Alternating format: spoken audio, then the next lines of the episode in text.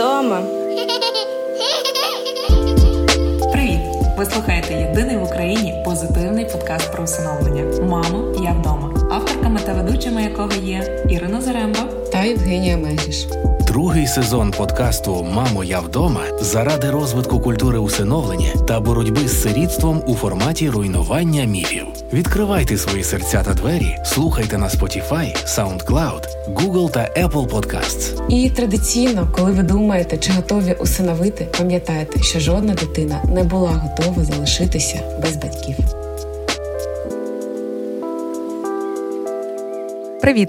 Ви слухаєте єдиний в Україні позитивний подкаст про усиновлення. Мамо, я вдома, авторками та ведучими якого є Ірина Заремба та Євгенія Мегріш. Сьогодні ми продовжуємо другий сезон нашого подкасту. Вітаю!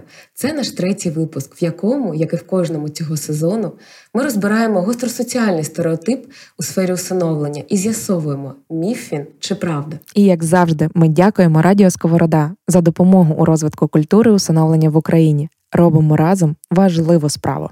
У мене таке буде попередження перед тим, як я назву тему нашого сьогоднішнього подкасту, нашого випуску.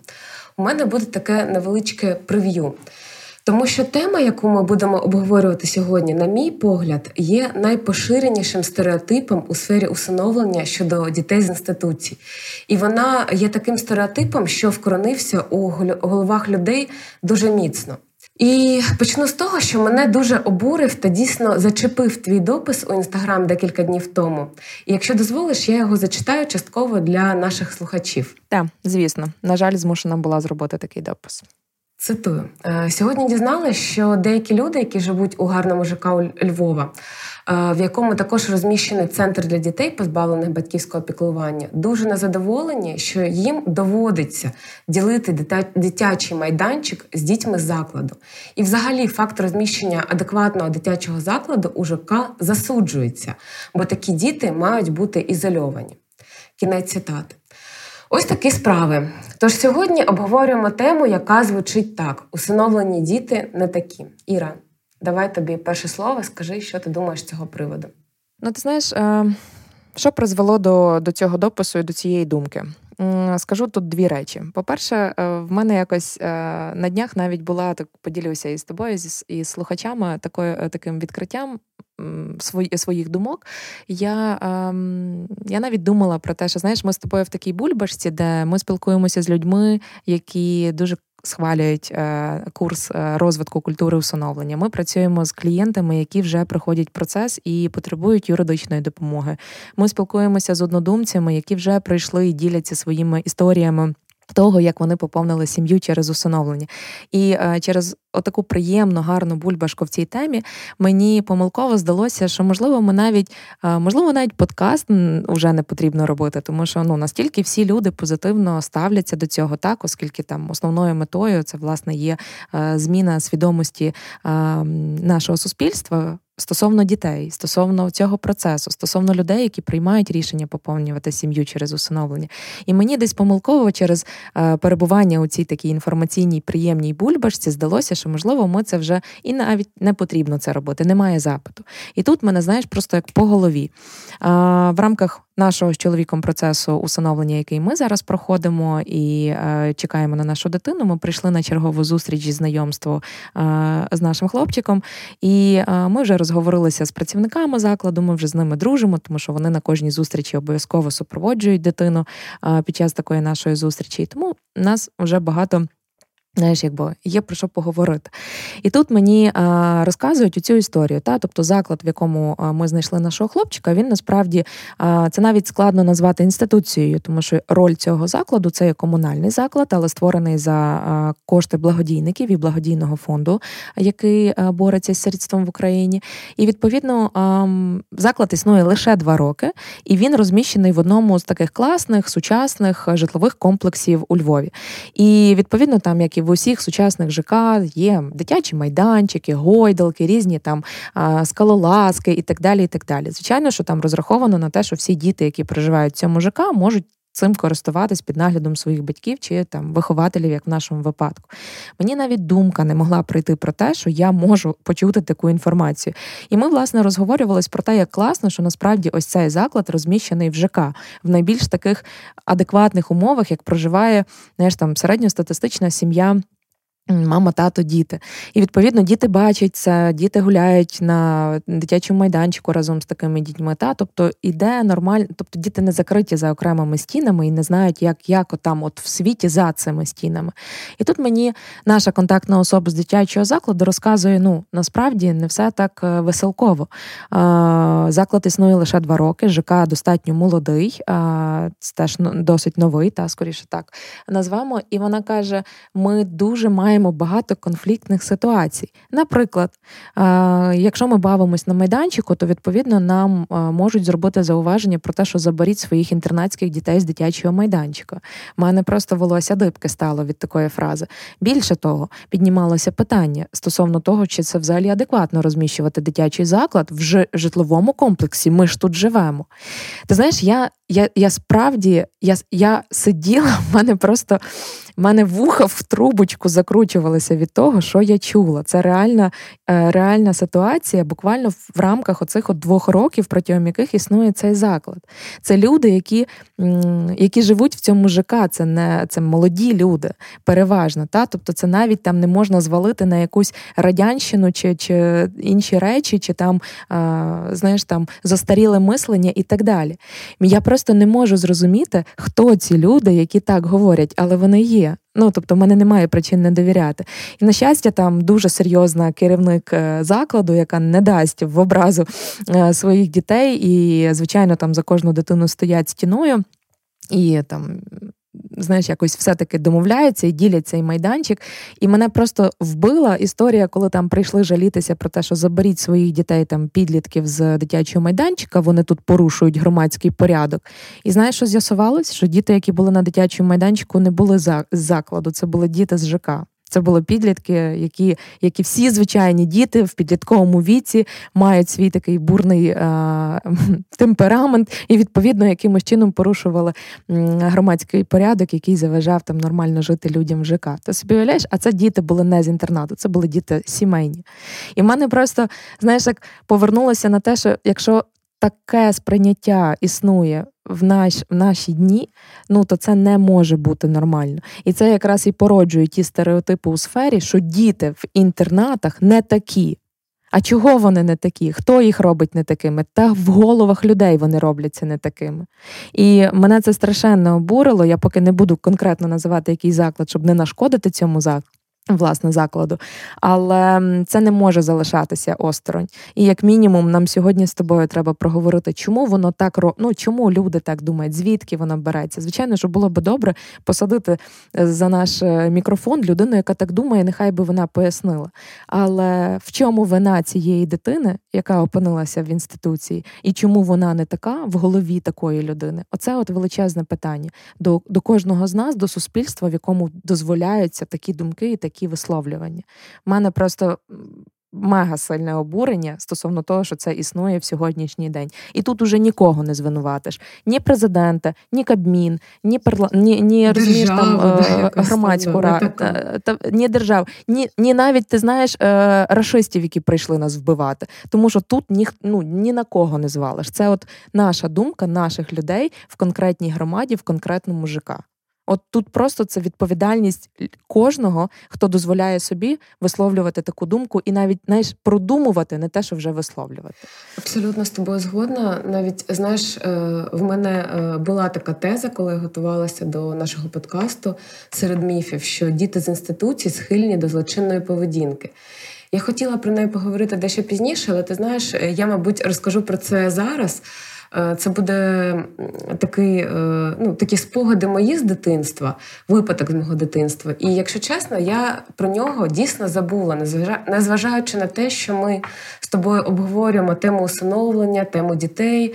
І зі свого дитинства я якось перебирала свої спогади і ніколи про це не згадувала. Але мені згадалося, мені досі дуже боляче і навіть ніяково від, від цих спогадів. Але е, розкажу, мені було десь 6 років, і батьки відправили мене з подружкою маленькою до дитячого табору. І група у цьому таборі була дуже дуже велика, різні дітки, різних. Е, Е, різного року і е, віку. І е, в нашій групі також були дітки з дитячого закладу. І від нас вони нічим не відрізнялися зовнішньо для мене, як для діти, для дитини. Тобто, це були звичайні діти, ніякої бігущої строки на лобі у них не було. Це були діти як uh-huh, діти. Uh-huh. Але вихователька, звісно, відразу відвела моїх батьків і попередила, що з нами ось такі діти. І вона зробила такий відповідний вираз обличчя, очі та попросила, щоб я слідкувала за речами, бо все може бути. Тобто я це зараз згадую, знаєш, як просто ну от як воно є.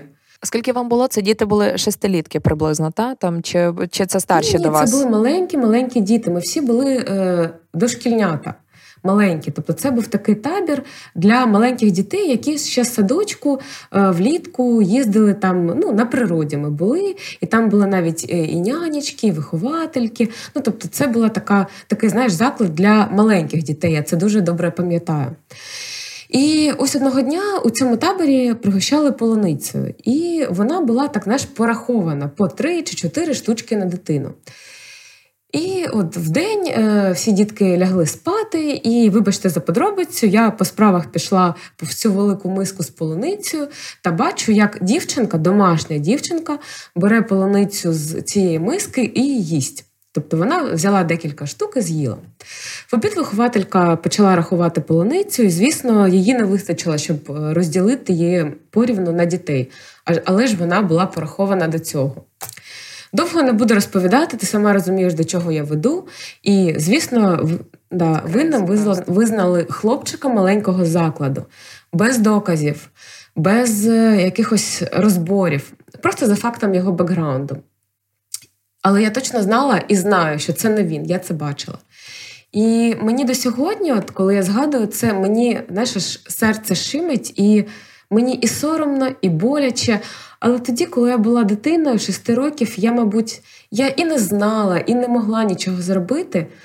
І, мабуть, ця історія вона і без висновку, але він і так зрозумілий, мені здається. І кліше, які ми приміняємо до людей, до дітей, вони взагалі не можуть і можуть не мати нічого спільного з загальним уявленням про конкретну групу людей чи через їх походження чи минуле.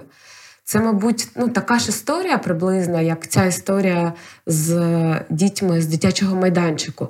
Тому що ми звикли вказувати пальцем е, на тих, хто нам здається, може це зробити з більшою ймовірністю. Але це не так. Тому мені здається, от з цим нашим стереотипом потрібно попрацювати добряче. Подкаст про усиновлення Мамо, я вдома. Ну, як ти думаєш, звідки воно береться? Чому люди ну, от взагалі допускають таку думку?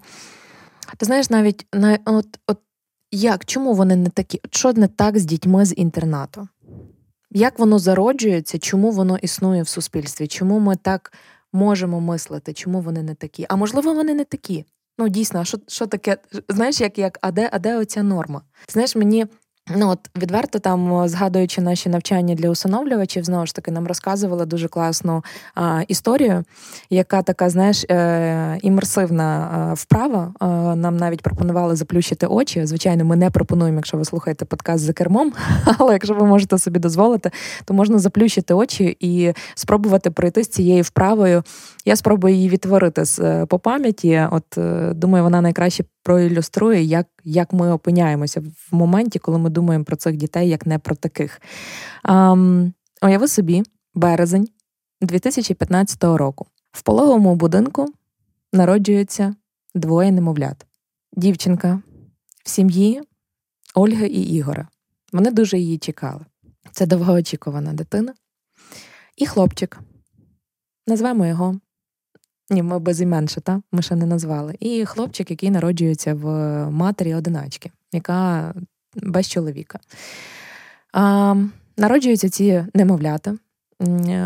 Лікарі констатують абсолютно здорове дитя. Ми вас вітаємо з народженням. А, Виписують з пологового будинку. першу дитину, дівчинку і другу дитину, хлопчика. Перша сім'я щасливо їде додому. В них спільні фото, випуски з пологового. Вдома чекають рідні, друзі, багато квітів, подарунків. Всі радіють. Це величезне щастя, лелека принесла це немовля, цей маленький пакуночок щастя в родину. І інша дитина, яка з мамою їде в однокімнатну малесеньку квартиру, в якій тимчасово проживає ця мама. Вагітність для другої жінки не була бажаною. Вона була неприємною випадковістю в даному випадку. Першу дитину, коли вона плаче, підбігає мама або тато, бабусі або дідусі і старається з'ясувати, що не так з дитиною. Може, вона хоче їсти, може, вона хоче обіймів, може, вона просто потребує заміни памперса. Батьки намагаються з'ясувати, що не так, підбігають, спілкуються, муркочуть, співають і дають дитині те, що треба. Дитини відчуття задоволеної потреби. Потреба в теплі, в безпеці, в харчах, в чистоті. І інша дитина, яка народилася жінки, яка, на жаль, не хотіла цієї дитини. А дитина плаче, плаче, плаче, плаче. До дитини підходить мама, і вона якби розуміє, що їй просто її треба погодувати. Мама годує дитину. Потреба дитини поїсти задоволена. Але вона не особливо там її обіймає, чи з нею спілкується, чи якось співає колискові. Вона, знаєш, механічно виконує свою функцію. Вона не годувала дитину. Проходить час, діти паралельно зростають. В першій сім'ї дівчинка вже вміє ходити, е, вона дуже активно пізнає цей світ, вона бавиться з людьми, які її оточують. В її оточенні дуже багато рідних і близьких, родина велика.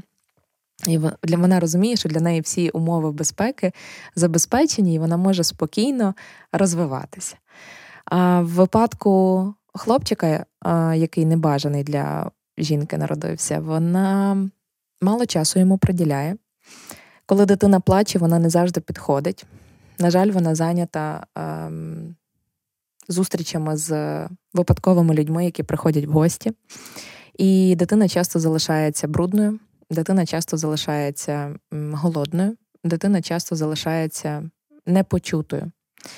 Друга дитина просто перестає іноді плакати, бо вона знає, що вона не отримає того, що їй потрібно: чи це їжа, чи це тепло, чи це чистий підгузок. Тим не менше, дитина також вчиться повзати, якось там видряпується по меблях і, е, і розвивається. У випадку першої дитини знову ж таки час іде. Час продовжується. Дівчинка зростає, вона вже вчиться, вона така балакуча, в неї багато друзів, її відвели в дитячий садок. А Хлопчик же залишається вдома, його ніхто нікуди не водить, його, його не навчають, його не розвивають. Дитина росте. Це природа, вона все одно буде рости, вона все одно буде якось пізнавати світ, але в неї дуже багато тривожності, бо коли вона плаче, мами немає або є рідко. Додому приходять якісь люди, яких дитина не знає, які на неї особливо уваги не звертають. Дитину часто закривають в кімнаті, щоб вона не заважала. І так триває час, та, там, а, проходять дні, дитина перша вже йде в школу, дитина друга в школу не йде, її ніхто нікуди не відводить. А, Дитина часто залишається сама або бавиться в дворі з дітьми, які особливо з нею бавитись не хочуть, тому що вона не так класно одягнута, або в неї немає класних іграшок, або вона не так виховано спілкується і. А, і, на жаль, в неї немає стільки друзів і стільки вражень, скільки є в дівчинки, яка росте в паралельній сім'ї. Зараз ми маємо 2022 рік, і ми уявимо, що ці дві дитини, а перша дівчинка, та ми обрали, вона вже в другому класі. За її сім років життя вона дуже багато всього побачила, вона дуже багато всього навчилась. Вона ходила на гуртки, вона навіть вже вивчає англійську мову, чи, можливо, там ходить на якісь ще додаткові хобі. Батьки стараються максимально розвивати її потенціал, з'ясовувати, що дитині подобається, і допомагати знаходити її хобі. У випадку хлопчика він собі росте, переважно сам. Стан першої дитини це стан мама є поруч, я досліджую світ. Стан другої дитини дуже часто. Де мама? Я шукаю маму. Чому вона не приходить? В дитини розвивається тривога, страх, відчуття, що дитина якась не така, дитина ще не пішла в школу, або, можливо, ми можемо уявити, що служби у справах дітей вже з'ясували, що сім'я знаходиться в складних життєвих обставинах. Мама має залежність і випадкові зв'язки, які явно не сприяють нормальному, адекватному вихованню дитини, і вилучає таку дитину від мами, відбирає, поки без позбавлення батьківських прав, але відбирає і поміщає в якусь форму або під патронат, або в інституцію. В дитини відбувається переміщення, в дитини відбувається поламання взагалі світу, того, принаймні, який для неї існував до цього періоду. З'являються нові люди. Незрозуміло, кому можна довіряти, адже і мамі своїй він довіряти повністю не міг, тому що вона то була, то не була, то могла нагодувати, то не нагодувала. І відповідно для дитини ламається світ. В неї може розвиватися дуже багато і страхів, і тривог, і переживань, і відчуття, що я якийсь не такий. Ну інші ж діти класні, інші ж діти мають батьків, інші ж батьків люб, батьки люблять. Значить, я не такий, значить, щось зі мною не так. І так можна продовжувати цю історію, та, тобто і розуміти, що життя першої дівчинки складається просто як нормальне, звичайне дитинство в середньостатистичній сім'ї. Дитина спокійна, звичайно, в наскільки це можливо для дітей, в плані спокійно досліджує цей світ, розвивається, вчиться, дізнається про себе, дізнається про навколишній світ, коли поруч за руку ведуть дорослі, дорослі, яким можна довіряти, з якими сформована прив'язаність, і яка дозволяє почувати себе в цьому світі безпечно. І в випадку другої дитини в неї немає стабільного зв'язку з дорослим, в неї немає кому особливо довіряти. Дитина закривається, дитина поміщається в інституцію, де особливо якби індивідуальні інтереси кожної дитини врахувати практично неможливо, яка би хороша інституція не була, і які би прекрасні вихователі в ній не були, це неможливо, і дитина просто підпадає під такий колективізм і забезпечуються базові умови: житло, вода, їжа. І е, навіть право на освіту, та, тобто там дітей обов'язково відводять в школи, е, тим не менше вони туди ходять, їм дуже часто навіть немає кому пояснити, для чого ходити до школи, чому там цікаво, чому це розвиває тебе, чому це допоможе тобі в житті. І просто механічно, день за днем, отак от котиться їхнє життя. Ми можемо спроектувати, які майбутні історії чекають на цю дівчинку і на цього хлопчика. І чому хлопчик може здаватися якимось не таким. Але питання, чи це вина цього хлопчика? На жаль, ні. Я думаю, кожен це розуміє. І кожен чуть-чуть зміг прожити і відчути, чому ця дитина може сприйматися не такою закритою, обуреною, а, можливо, з маленьким запасом словниковим, таким, який не вміє виразити, що йому зле, таким, який не вміє сказати, що я так не хочу, мене болить, тому що на це ніхто не зверне увагу. То для чого про це говорити? Краще бути закритим, краще не показувати свої емоції і вміти вижити. Це той навик, який найкраще розвинутий в дітей, які проживають в інтернатах. От воно звідти й береться, що вони не такі. Але не вина дитини, що вони не такі.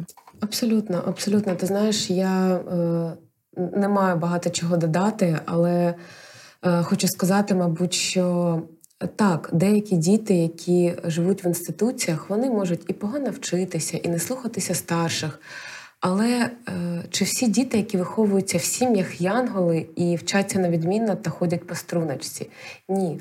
Але ми дуже звикли знаєш, дивитися на батьків і казати: ось це виховання, ось це там такі батьки, ось там гарні батьки чи не гарні батьки.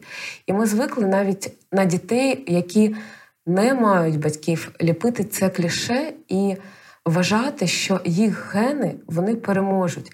І вважати, що якщо у дитини були якісь не такі батьки, там чи вони були е, наркозалежні, чи вони вживали багато алкоголю, чи вони мали якусь антисоціальну поведінку, що ці діти ну точно скопіюють і будуть повторювати долю своїх батьків.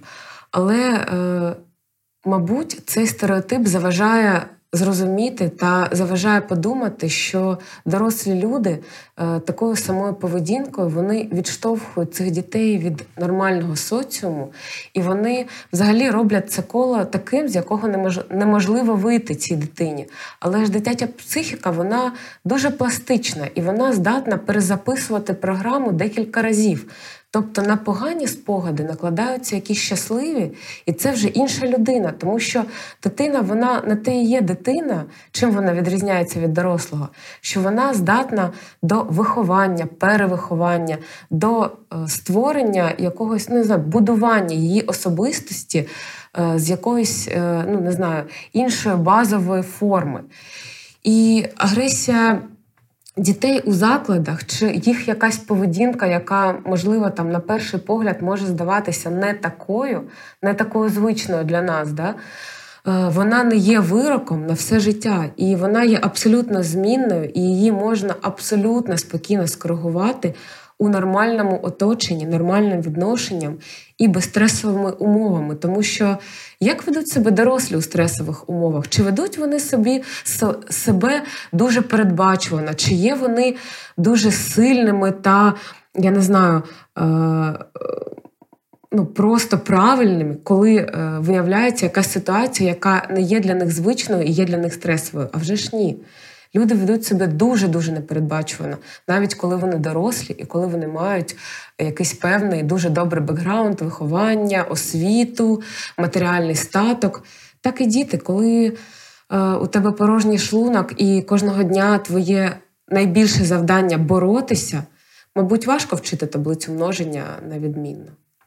Мені здається, так. І ніхто не пояснює, для чого і чому це цікаво, розумієш? І тут немає жодної мотивації. Просто механічно потрібно щось робити. Тут насправді Чому так відбувається? Та от чому в інтернатах діти а, виглядають не такими, вони можуть поводитися не так, та тобто якось е, їх можуть боятися.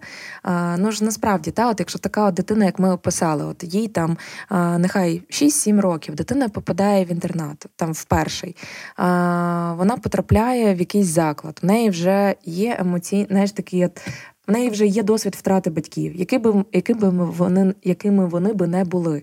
Тому що для кожної дитини все одно її батьки найкращі. Вона не розуміє, що може бути інакше. Вона ще не бачила альтернативи. Але це є мама, чи це є тато. А, Так, вони, можливо, були якісь е, там не дуже люблячі, чи, можливо, не дуже уважні. Але ж дитина альтернативи не бачила. Але в неї вже є досвід втрати цієї мами чи тата. Відповідно, дитину поміщають в заклад, а, де багато дорослих якихось, та, тобто є вихователі, вони міняються вони чергуються. Десь там якась е, пані готує їм їжу, незрозуміло, звідки вона береться. От запитайся дитину, яка в закладі, що таке чай. Жодна дитина не ну, тобто та дитина там, от в такому віці, вона не зможе пояснити, звідки береться чай. Що це насправді там листочки, які оброблені, як вони збираються, де вони ростуть, як вони потрапляють там на кухню, і як кип'ятиться вода і заливається. Просто вода в чашці кольорова. Це насправді такий, знаєш, момент, який просто вражає, коли дитина ну, от реально не бачить, як робиться чай, тому що вона цього не може бачити, тому що їй просто приносять в горнятку оця, оцю гарячу е, рідину кольорову, бажану з цукром. І от в дитини оця от втрата батьків, і в неї вже е, утворюється оця, знаєш, як ну, емоційна прірва і відсутність подальших емоційних зв'язків зі значущим дорослим. Вона от породжує в дитині такі: е, ну я не така, мене ніхто не любить, мене нема за що любити. Ну, якщо мене віддали, значить я поганий нікому не можна довіряти, тому що, ну, бачиш, мамі я довіряв, а мама мене залишила, чи там зробила так, що мене забрали. І я нікому, зрештою, не потрібний. Ну, в дитини пропадає взагалі от, е, будь-яка мотивація щось пізнавати, якось розвиватись, десь бавитись. Ну, живеш ти й живеш. Зранку встав, як і всі, і по графіку, розумієш? І от це найважливіше, тому що знаєш, тут ще потрібно розуміти, що дитина от не попадає в один заклад і там от живе до 18 років. Тому що, можливо, це ще можна ні, я не хочу проектувати таку історію, але тим не менше, та тобто дитина спочатку потрапляє, якщо це маленька дитина, потрапляє в дім малютки. Там е, дитина перебуває там, там десь до трьох років. Це одне оточення, одні дорослі. Тільки десь там прив'язалась до якоїсь нянечки, дитина виростає, е, прямує в заклад для дошкільнят. Та там перебуває від трьох до шести-семи років. Тільки там е, зав'язалися якісь, знаєш, прив'язка, якась якась вихователька була кращою і приділяла більше уваги. Дитина знову виростає, дитину знову поміщають в інший заклад. Е, там вже дорослі, там уже попадають підлітки, там уже йде булінг, там уже йдуть е, всі супернегативні пов'язані речі, де дитина просто має вижити в цьому закладі. Переважно. Знову ж таки, тому що це є діти, і діти, чим довше перебувають у цій системі, тим більше деградують, тому що вони не мають нормального прикладу і не можуть його мати. Вони виростають серед підлітків. Уяви собі сімейну будь-яку дитину, просто в якийсь момент взяти і помістити в середовище підлітків. Класні вони виростуть, дуже впевнені, дуже свідомі громадяни нашого суспільства. Дуже сумніваюся, принаймні точно одиниці. Тому що переважно це буде, от знаєш, хто крутіший в компанії, і щоб ми таке вчудили робили в цій компанії разом. І відповідно в дитини е, в дитини просто е, втрачається правильно будь-яка знаєш, е, можливість формувати нормальні життєві цінності, моральний стан, знаєш, духовний розвиток. Ну тобто ці всі речі просто втрачаються. Знаєш, просто опускаєшся на рівень вижити, задовільнити першу знаєш, там сходинку базових потреб потреб по піраміді масла.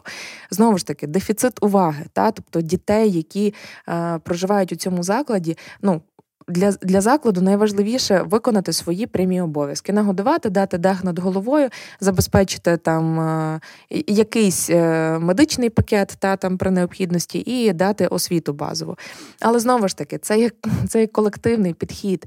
Ніхто не знаєш, там, коли дитина в сім'ї там захворіває, ой, там якісь там сопельки потекли, все, вже треба там в садочок, вона вже не йде, її там треба полікувати, дати щось трошки іншого поїсти, там ще щось, ще щось, там дієта, там треба подивитись. А є лактозна непереносимість, немає. І ці всі речі, тобто, та ти за дитину дбаєш, ти за дитиною дивишся, ти присвячений одній, двом, трьом дітям, ну тобто кожен в міру своєї можливості. Е, і відповідно. В таких умовах, звичайно, можна дати дитині цю всю увагу, яка, яку вона потребує в той чи інший момент. А а в, в випадку, коли таких дітей там на одну виховательку вісім, ну навіть при тому найкращому підході це неможливо забезпечити дитині оце от тепло, увагу, розмови, роздуми, е, щоб вона була здатна мислити, давати їй відповіді на питання. І що довше вона перебуває в цьому закладі, знаєш, і от а тим більше переміщається з одного закладу в інший, то більше в дитини втрачається здатність бути дійсно таким. Але дитина просто знаєш, це от, ну, от уявити собі стікер, та, який ми там нотатки собі клеїмо для для нагадування. От, От в дитини Її раз відірвали, її ще можна кудись приклеїти, та оцей, от як стікер, тому що він ще клеїться. Але зроби от цей стікер там разів п'ять, та там, от як переміщення з одного закладу в інший. Чи він буде клеїтися, чи пізніше буде здатність в цього стікера приклеїтися до когось? Ні, тому що він уже втрачає цю свою знаєш, здатність до до приклеювання, оцю липкість. Так само це от така дуже гіперболізоване порівняння, але ну ти розумієш про що та? Тобто в дитини втрачається от взагалі довіра, що можна довіряти цьому зовнішньому світу, що можна до когось прив'язуватись, тому що а на що прив'язуватись? Все одно кудись перемістять, кудись відправлять. Е, і наше от воно мені оце страждання постійно, що я не такий, тому мене кудись далі відправляють. Дитині нема кому пояснити, що він такий, все з ним в порядку. Просто, на жаль, в цей момент часу він опинився в таких умовах, в яких інакше було неможливо і потрібно було забрати, тому що дитині могли загрожувати просто банально, не знаю, набагато гірші наслідки. І, А звідти, а ми а ми тепер тільки дивимося на наслідки. Ми тільки дивимося на дітей, які вже в цьому інтернаті живуть, в яких вже втрачено це все, в яких вже немає тих дорослих, з якими можна поспілкуватись. Уже є недовіра до зовнішнього світу. І це є ті наслідки, з яких виросли діти. Але не є вони причиною цього. Не вони вирішили бути поганим хлопчиком чи поганою дівчинкою. Не вони вирішили не вчитися, не вони вирішили, що їх мають залишити. Не вони захотіли виглядати брудно. Тобто, це це умови, в яких діти залишаються. І що швидше ми зрозуміємо, що це насправді такі самі хлопчики і дівчатка, які стартували абсолютно здоровими немовлятами, які появились на цей світ. Але, на жаль, умови, в яких вони опинилися, зробили з них не таких гарненьких ангелів, яких ми би хотіли бачити. І насправді цих ангелів можна знаєш, під під кіркою оцієї невпевненості, оцієї сутулості, яка дуже часто присутня в дітей в інтернатах, оце от руки в кишені, оце от капішон на голові, оці всі речі. Та? Тобто я хочу заховатись від світу, світ страшний, мені тут недобре. Насправді, коли ну, що швидше ми це зрозуміємо, кожен, кожен просто. То тим більше, то тим швидше ми зможемо допомогти дитині разом цей капішон зняти, допомогти дитині витягнути руки з кишень, протягнутися до людини, яка готова її обійняти. І така дитина розцвіте. Ну, насправді. Звичайно, є складні випадки, є дуже травматизовані діти, з якими, ну, напевно, навіть найкращі умови не допоможуть їй розцвісти і стати абсолютно такою, знаєш, щасливою особистістю. Але таких дуже мало. Другий сезон подкасту Мамо, я вдома на радіо Сковорода. Так, знаєш, мені здається, що е, довіра до світу та впевненість це ті слова, які ну, от вони притаманні дітям, які виховуються у щасливих сім'ях або просто в сім'ях.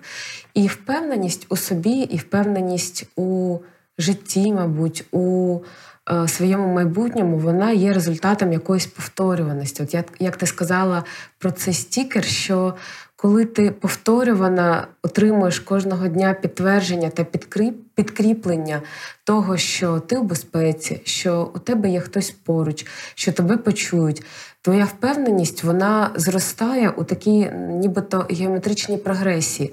І знаєш, мені от на думку спала е, така теж асоціація. Ну, вона може не дуже така і красива, але колись я дивилася фільм і.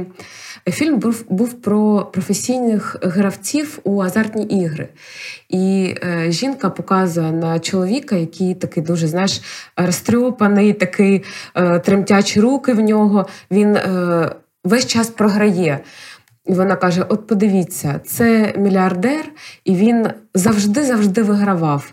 І ось колись е, щось трапилось, е, сталася там ну, якась ситуація, і він програв. І тепер кожного разу він боїться програти і програє.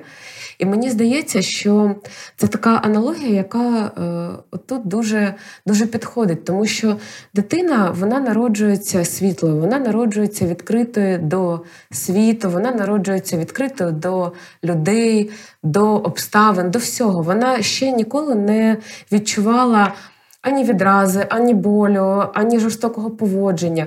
І кожного разу, коли вона з цим стикається, її душа вона дуже ніжна. І першого разу вона може не зрозуміти, мабуть, випадковість. Другого разу вона вже буде обережніша і така вже не така відкрита, да? не така е, е, з відкритим серцем йти до нового, відкритим серцем йти до людей. І кожного разу, коли вона буде отримувати оце болюче і опікатися, е, вона буде боятися все більше і більше. І це те, про що ти кажеш, що ці діти вони не відкриті, але це не перша причина, це наслідок. Тому що діти народжуються дітьми, вони відкриті, вони сміються, вони також мріють і мріють і про батьків, і про своє майбутнє, незважаючи на те, в яких умовах вони знаходяться. Так, таке, Така уява у дітей, така психіка, що вони бачать рожеві сни, вони е, не знаю, уявляють більше, ніж уявляють собі. Е, дорослі люди, які стикаються більш з реальністю, і вони дивляться на світ більш реалістично, аніж оптимістично, чи через призму якоїсь уяви чи фантазії. І мені здається, що е, чим більше повторюваності у добрих вчинках, у добрих відчуттях, тим більше у дитини по цеглинці викарбовується її сутність, нормальна сутність людини, яка, незважаючи на те, де вона виховувалась декілька років, зможе імплементуватися абсолютно спокійно і безстресово у суспільство, стати його частиною. Е, такою нормальною, спокійною частиною і формувати далі і своє життя, свою нормальну родину, і переформовувати наше суспільство так, щоб у нього не було за норму, що діти повинні виховуватися у колективі, де не можна нормально сходити в душ, де нема замків в туалеті пробачити, де дитина не має свого власного простору, щоб у е, це розуміння, що десь ти в колективі, що ти один серед інших, і твоє асоціальне, е, твоя асоціальна поведінка це єдиний спосіб привернути до себе уваги, щоб таке розуміння стало не нормою. Оце, мені здається, буде таким шляхом, який зможе побороти існування цих стереотипів, які існують, на жаль, і на зараз у нас. Ти знаєш, е, дві думки е, виникли. Дві думки виникли, поки я е, тебе слухала. Перша, це от ем, буде напевно. Я поділюся от буквально вчорашньою історією. Там у нас було чергове знайомство з нашим хлопчиком, там чергова зустріч. Це вже не знайомство, це вже зустріч і пізнання один одного. І я спостерігала ситуацію на дитячому майданчику, власне, Біля закладу, в якому він ще проживає, є дитячий такий майданчик, і там оці всі гойдалки і так далі. І там бавились двоє хлопчиків, десь е, його ж віку. І е, він явно їх знав, він до них побіг. Їх було двоє. Візуально там так ти бачиш, що це діти сімейні, гарно одягнуті, чисті, чепурні. Він підбігає до них такий щасливий. Там вони починають хіхікати і, е, типу, як чуть-чуть підштовхувати, так, знаєш, його ногою. Він думає, що вони його друзі. Ми підходимо ближче, і підходить мій чоловік, підходжу я, і підходить е, наш, наша супровідна е, вихователь дитини. І ми просто підходимо. Ми не втручаємось, ми не говоримо, але ми дивимося в їхню сторону і кажемо: Сонечко, в тебе все в порядку? Діти дивляться на нас, бачить, що з ним дуже серйозні дорослі. Діти перестають його штовхати, діти перестають його там зачіпати і щось сміятись, вони просто вже починають з ним говорити і так притихають.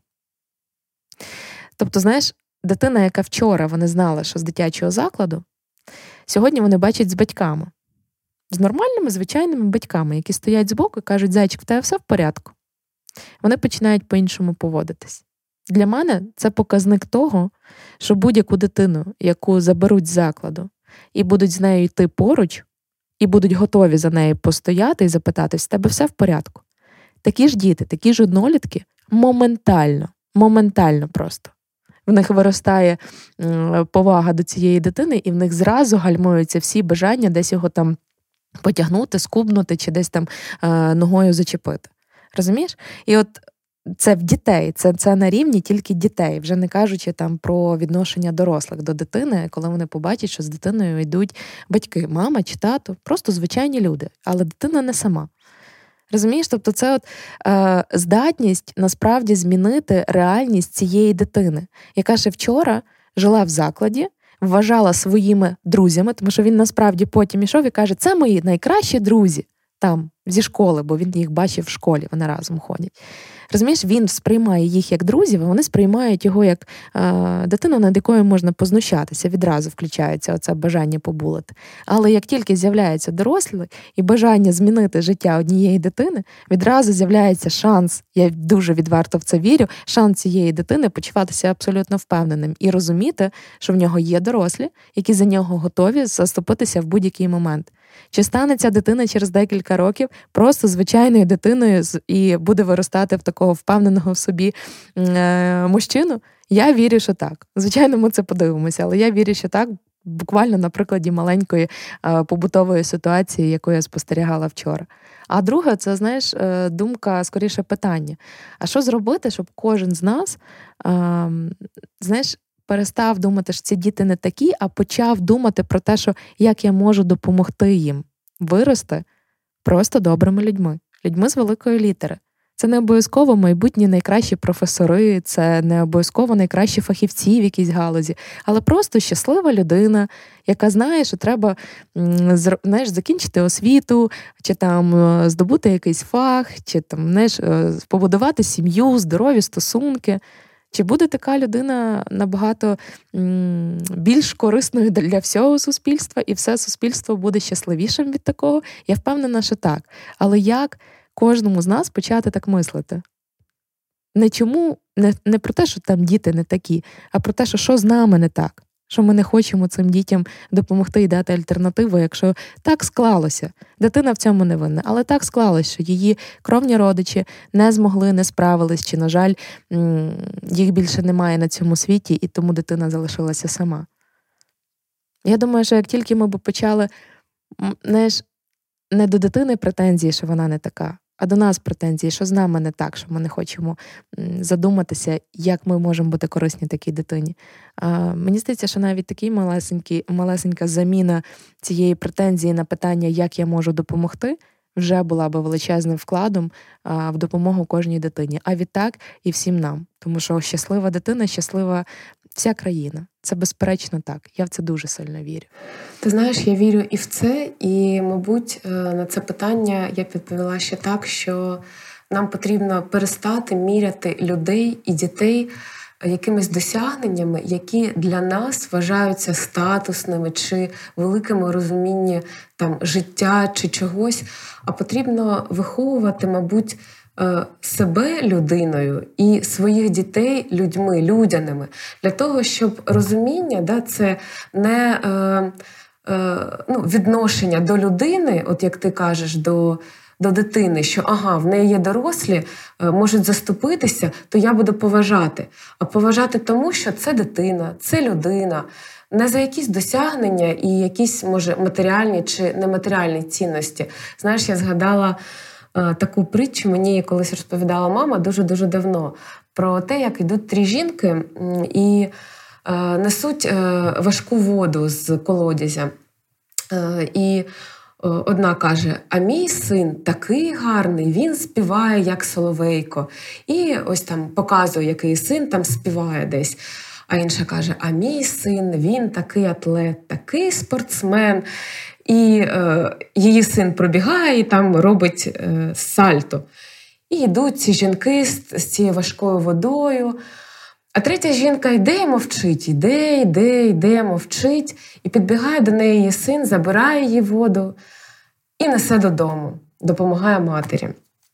І ти знаєш, я е, ну, дуже часто чула цю притчу від мами в дитинстві, але зараз чомусь я її згадала і думаю, що дійсно е, ми дуже часто міряємо все в житті якимись матеріальними речами, якимись статусними речами.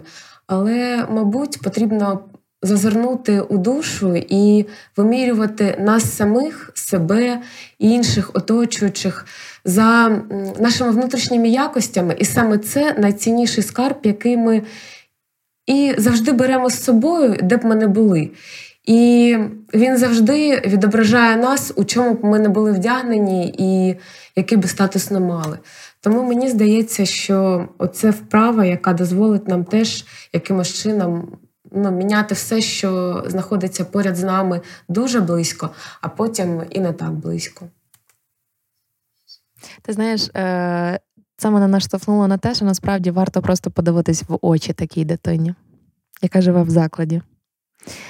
Коли ти один раз подивишся в очі і послухаєш цю дитину, я не знаю, мабуть, мати треба тільки кам'яне серце, щоб ти не відчув, що це маленька особистість, якій просто потрібне надійне доросле плече і гарний приклад для того, щоб ця дитина зросла найкращою версією себе. А для того, щоб заглянути її в вічі, ти можеш для початку просто подивитися на перелік дітей, які є офіційно в базах дітей, які підлягають усиновленню на сайті Міністерства соціальної політики. Подивіться на їхні фотографії, подивіться на ці очі. Якщо захочеться більше, подивіться е, сайт е, благодійного фонду Зміни одне життя, де є не лише фотографії, а й відео цих дітей. Як вони розказують про те, що люблять, як вони розказують і декламують вірші, як вони розказують про те, що чекають маму.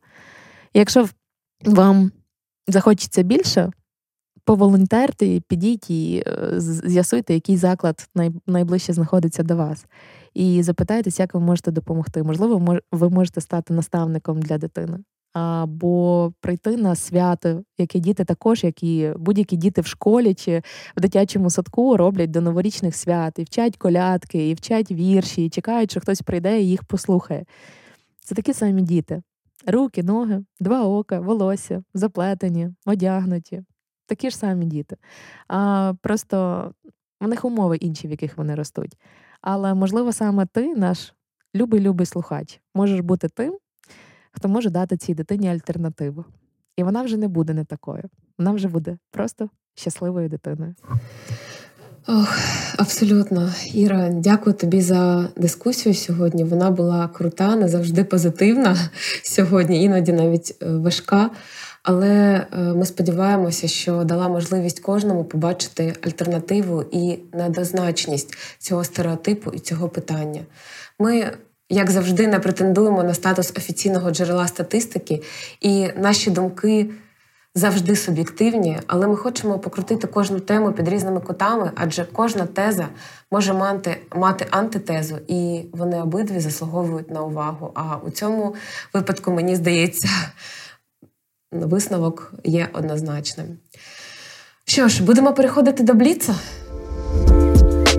Бліц про усиновлення. Ваші питання, наші відповіді. Сьогодні наша звичайна стандартна рубрика, і ми відповідаємо на ваші запитання. До речі, нам попадали цього разу дуже цікаві запитання. Так, давай сьогодні я буду читати, а ти будеш відповідати. Тож, перше. Перше Готова. питання: що таке патронат? Хто такі патронатні вихователі і чому вони потрібні? Відповідаю, патронат над дитиною це тимчасовий догляд, виховання і реабілітація дитини в сім'ї патронатного вихователя на період подолання дитиною, її батьками або іншими законними представниками складних життєвих обставин. Це на рів... так, тобто ми маємо декілька форм сімейного влаштування. Я нагадаю, про це е, раніше в випусках говорили. Ми маємо усиновлення, ми маємо опіку та піклування, ми маємо прийомну сім'ю та дитячий будинок сімейного типу. Патронат це ще одна форма а, такого додаткового виховання, реабілітації дитини. Вона характеризується тим, що це короткострокова форма, і її виконують професійні вихователі на базі своєї е, сім'ї і свого житла. І а, якщо в прийомну сім'ю чи під опіку дитина береться до досягнення дитиною 18 років, то патронат встановлюється лише на короткий проміжок часу. В мирний час це від 3 до 6 місяців на період воєнного стану, в якому ми досі проживаємо в Україні. А цей строк визначається службою у справах дітей індивідуально. І зазвичай е, приймається рішення до припинення воєнного стану і на додатковий період, який необхідний буде для подолання а, таких складних життєвих обставин кровною сім'єю чи іншими законними представниками, або ж е, пошук і підбір альтернативної сім'ї для такої, для такої дитини. Чому потрібен патронат? Патронат е, там у нас є стільки сімейних форм, ще й патронат. Для чого він потрібен? Насправді це найбільш необхідна форма на сьогоднішній день в Україні, оскільки це допоможе дитині не потрапляти в інституцію, в інтернат, в дитячий будинок на той момент, поки ще для дитини не з'ясувався статус. Можливо, це позбавлення батьківських прав, можливо, це е, навпаки там подолання дійсно складних життєвих обставин, коли батьки кровні, наприклад, проходять е, спеціалізоване лікування, е, відновлюють соціально активне життя і мають змогу знову прийняти дитину назад до виховання. Та? Тобто це той період, який дозволяє не травмувати дитину і створює такий ефект, ніби дитина в гостях у інших дорослих на період, поки її батьки знову не зможуть її виховувати, або ж не буде підбір альтернативної сім'ї у вигляді усиновлювачів чи е, опікунів. А зараз на сьогоднішній день насправді найбільший запит у держави саме на патронатних вихователів. Їх катастрофічно не вистачає.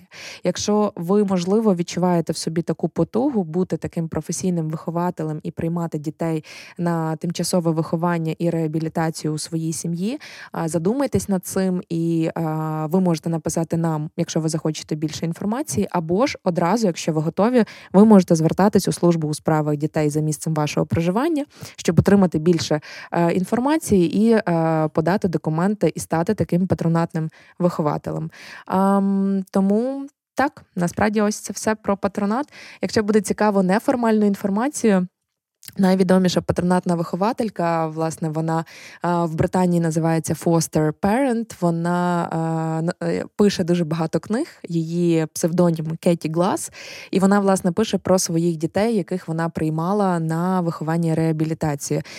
Ця фостер мама прийняла більше 150 дітей вдома, і вона найцікавіші і найбільш драматичні історії розказує у своїх книгах, яких в неї вже просто десятками. Якщо буде цікаво цікаво і захочете надихнутись, дуже рекомендую такий контент. Клас, дякую, дякую. Тепер друге питання. Е, воно таке більш е, практичне, як задачка математична, як ми любимо. Процес усиновлення подали документи до суду. Дата засідання судового 27.12.22 року. Е, наш випуск, мені здається, вийде десь у січні, але нехай. Е, і е, людям сказали, що після рішення суду повинно пройти 30 днів, перш ніж можна буде забрати дитину додому. Тож, якщо судове засідання 27 грудня 2022 року, то чи це правда, що ми зможемо забрати дитину не раніше 27 січня 2023 року? Коротка відповідь так, бо рішення суду набирає законної сили після закінчення строку на подання апеляційної скарги, а це і є цих 30 днів.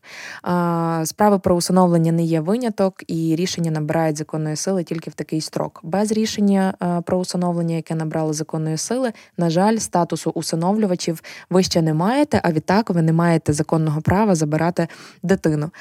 Дивно, що це питання в людей насправді виникає тільки на такій стадії, оскільки це та тема, яку обов'язково проходять кандидати в усиновлювачі під час навчання а, по програмі а, підготовки усиновлювачів. І а, ем, і, це і це знають, і це обговорюють, і це насправді можна попередити, оскільки є такий лайфхак. Якщо ви також, окрім статусу кандидата в усиновлювачі, маєте статус кандидата в опікуни, то перш ніж подавати документи до суду, ви можете подати документи до служби у справах дітей і отримати рішення про про опіку, про встановлення опіки над цією дитиною. Це е, законна підстава, яка дозволяє вам забрати дитину додому. Рішення опікунської ради набирає законної сили одразу з моменту прийняття. Відтак одразу дитину можна забирати додому. І в подальшому, коли вже дитина вдома, ви вже починаєте облаштовувати свій побут і будувати свої рутини, можна продовжувати юридичний процес і подавати документи до суду для того, щоб все-таки фіналізувати процес сімейної форми, яку ви обрали, це усиновлення не чекаючи такого довгого періоду, тому що. Це щастя, якщо судове засідання відбудеться з першого разу, прийдуть присяжні, і вам Потрібно буде тільки прожити одне судове засідання і чекати 30 днів для того, щоб набрало законної е, сили рішення суду. Але дуже часто засідання відбувається не з першого разу, і воно переноситься інколи переноситься на місяць, інколи може навіть переноситись на кілька місяців. І процес судовий може зайняти там до півроку е, часу, чи тільки через е, отакі от моменти. І весь цей час дитина, на жаль, буде продовжувати перебувати в закладі. Система не ідеальна, але поки немає законної підстави, дитину вам ніхто не передасть. Але є лайфхаки. Добре, дякую. Тобто, наш лайфхак це паралельні процеси опіки та усиновлення. Опіку оформлюємо раніше. Так, так, абсолютно. І обов'язково, коли ви проходите навчання, зазначайте е, фахівцям центру соцслужб про те, що ви хочете мати статус кандидата і в усиновлювачі, і в опікуни. Без цього е, статусу, без цієї довідки, ви не зможете скористатися таким лайфхаком. Дякую, дякую. Ір. І третє питання, воно таке мені здається найскладніше. Але давай скасування усиновлення. Ваша думка щодо цього, і чи стикалися з таким, і супроводжуєте? Чи супроводжуєте такі справи? Як фахівець, я відповім формально про те, що так, сімейним кодексом дійсно передбачена можливість скасування усиновлення. Визначено три підстави, які дають фактично підстави для скасування усиновлення. Перша підстава таке усиновлення суперечить інтересам дитини, не забезпечує її сімейного виховання, така дуже розширена для е, коментування підстава. Друга підстава дитина страждає на недоумство або іншу психічну невиліковну хворобу, про що усиновлювач не знав і не міг знати на час усиновлення. Теж доволі така, е, так, такий момент, оскільки насправді кожен усиновлювач має право провести незалежне медичне обстеження, яке мало би показати будь-які такі моменти, але чи скористались таким правом, це вже інше питання. І третя підстава між усиновлювачем і дитиною склалися стосунки незалежно від волі усиновлювача, які роблять неможливим їхнє спільне проживання і виконання усиновлювачем своїх батьківських обов'язків. Та тобто, в нас є підстави, сімейний кодекс в принципі дає такий е, вектор розвитку подій, як скасування усиновлення. Але як особистість я скажу, що я категорично проти скасування усиновлення. Ну це просто уявіть собі, це повторна втрата батьків цих дорослих, які тобі мали би дати шанс на краще життя. Це повторна втрата, це це ще гірше, ніж цього, мабуть, би не було. І ем, на мою думку, це ну, дитина втрачає повністю здатність довіряти дорослим і здатність формувати будь-яку прив'язаність до до дорослих, а відтак е, ще більше травма, травматизує і завдає шкоди дитині. Тому насправді, а, якби до мене звернулися потенційні клієнти із запитом про скасування усиновлення, я би, звісно, вислухала людей. А, І мені було би цікаво послухати, як в них склалась така ситуація. Але ймовірніше за все, 99, та ні, мабуть, 100% Я б, на жаль, е, мала відмовити таким клієнтам в обслуговуванні, тому що це суперечить моїй мотивації, чому я займаюся справами про усиновлення і чому я тут.